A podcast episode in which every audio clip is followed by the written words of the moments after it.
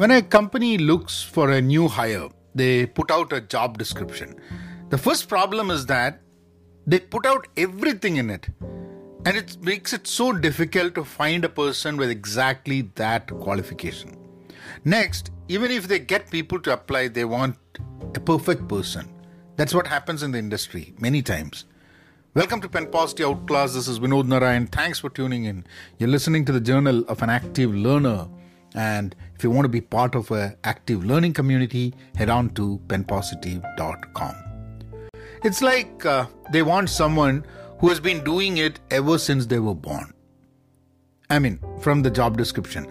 And such a person most often is not yet born.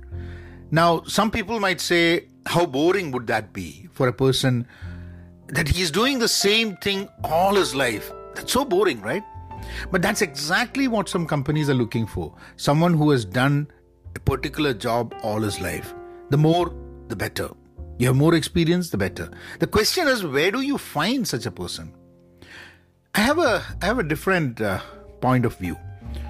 See, if you don't hire someone who has to do some learning to do, I mean, if they don't have to learn anything to do the job better, how do you really know if he is good at something?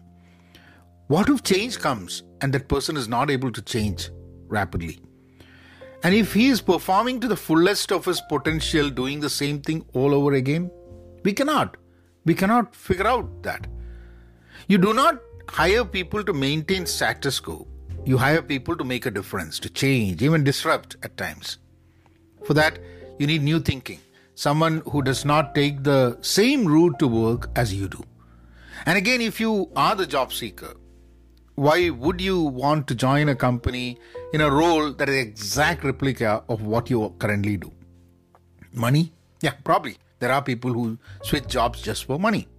And we can debate that, because if a decision purely is about more money, I don't know. Or is that how careers and people feel comfortable with work? I don't think that's... I mean, money is important, but that's not the only factor.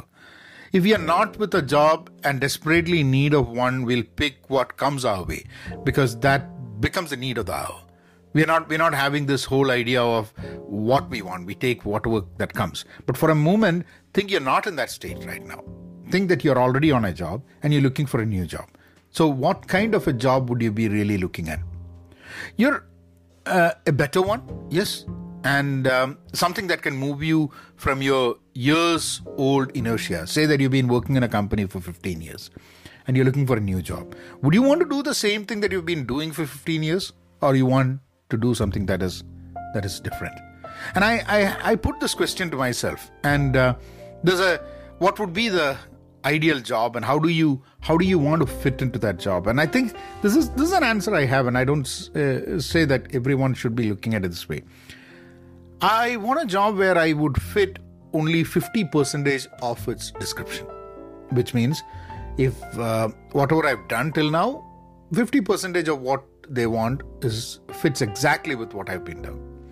40% should be something that I am passionate about, or something that I really want to learn about. I think there is an opportunity there, 40% of opportunity. And then 10% should be something I have absolutely no clue about, which means... when you're really clueless, your creativity kicks in, and even the company benefits, because you are trying to solve a problem in a way that the people who created them, or people who have been trying to solve them for so long, have not been able to do it. So you bring a different set of eyes just because you have no idea what is happening. So sometimes you need to have that forced ignorance into the picture to solve some real riddles that happen. So it's a 50-40-10 principle, and I think it would work well for organizations and people, if not all, at least for some. Have I been able to successfully do that? Not in the exact percentage, maybe, but I think every job I go, I think there is an element of what I have been doing till date that I can do.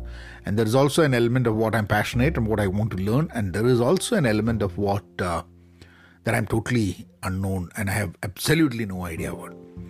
Next time when you look around, Think about what percentage works best for you. And maybe there is something, maybe not the 50, 40, 10, maybe something else.